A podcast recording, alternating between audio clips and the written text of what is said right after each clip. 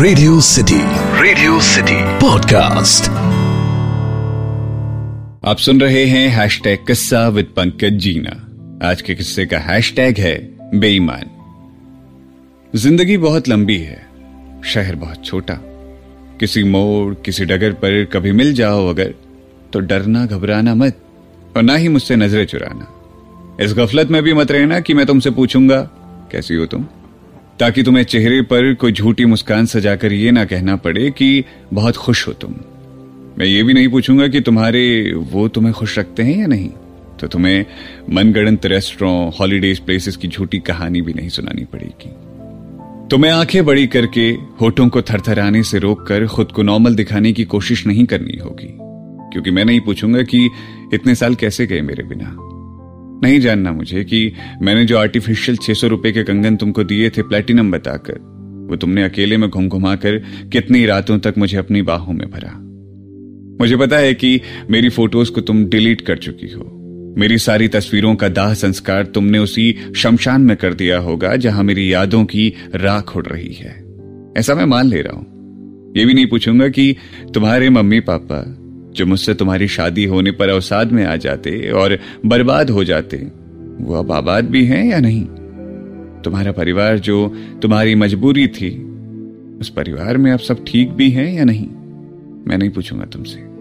मैं नहीं जानना चाहता कि तुम्हारी आँखों के नीचे ये काले गड्ढे क्यों आ गए हैं, जिसे आज के नए लड़के लड़कियाँ डार्क सर्कल कहते हैं। और तुम्हारी हथेलियों में वो पहले जैसी नरमी क्यों नहीं है? क्यों तुम्हारी हाथों की नसें इस कदर मोटी मोटी बाहर को दिख रही हैं?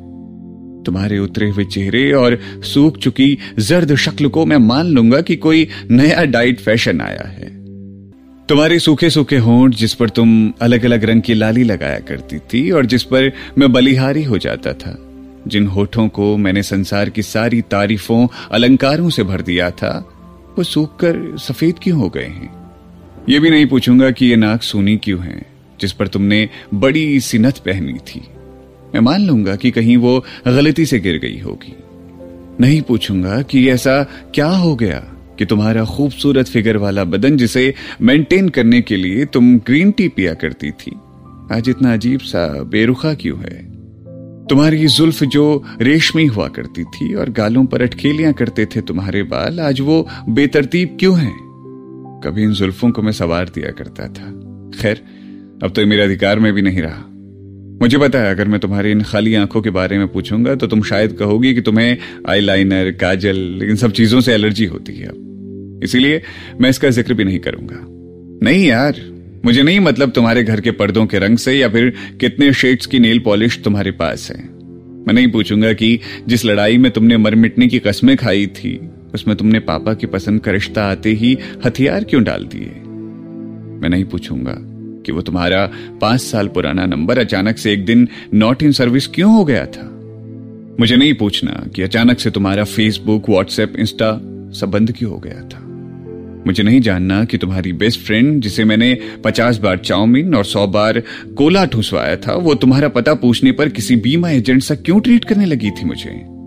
मुझे ये भी नहीं जानना कि अभी मुझे देखकर तुम्हारे शरीर में जो हो रहा है, ये खुशी की थरथराहट है या शर्म की कपकपाहट? मुझे कुछ नहीं पूछना। मुझे बस इतना बता दो, ये तुम्हारे साथ जो बच्चा मुझे मुँह खोले इतनी देर से देख रहा है। इसका नाम मेरे नाम पर होना महज एक संयोग है या तुमने फिर एक बार किसी और का हक किसी और को दे दिया? खैर, जो भी हो तुम्हारे जाने के बाद अब मैंने रोना बंद कर दिया है। मैं रोता नहीं अब। मैं जान गया हूँ कि मेरे ना होने के बाद जब तुम्हारी ज़िंदगी नहीं थमी, कुछ दिन बाद मैं बुला दिया गया तो फिर मेरे रहने या ना रहने से किसी और को क्या ही फ़र्क पड़ेगा? सुनो, एक बात तो स्पष्ट है, प्रेम में कोई ऐसी बात नहीं जिसमें रोया जाए। सुनो, एक और बात पूछनी थी, बेईमानी। कभी कभी रिश्तों को बचाने के लिए बेईमानी करनी पड़ती है।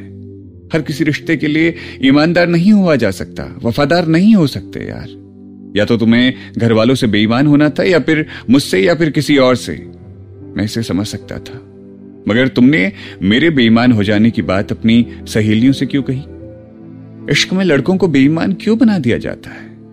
क्या तुम्हारे लिए इश्क भी किसी योजना का हिस्सा था? खैर, इससे भी ज़्यादा कुछ नहीं हुआ। बस थोड़ा दिल तुम्हारा दुखा और शायद मेरा थोड़ा ज़्यादा दिल दुखा। तो ये था आज का हैशटैग किस्सा, जिसका हैशटैग था बेईमान। इस किस्से को लिखने वाले लेखक का नाम है रजनीकांत। नाम थोड़ा फिल्मी है, लेकिन अंदाज और लिखावट पूरे दिल की है। सुनते रहिए रेडियो सिटी, मेरा नाम है पंकज जीना, यह है हैश टैग किस्सा।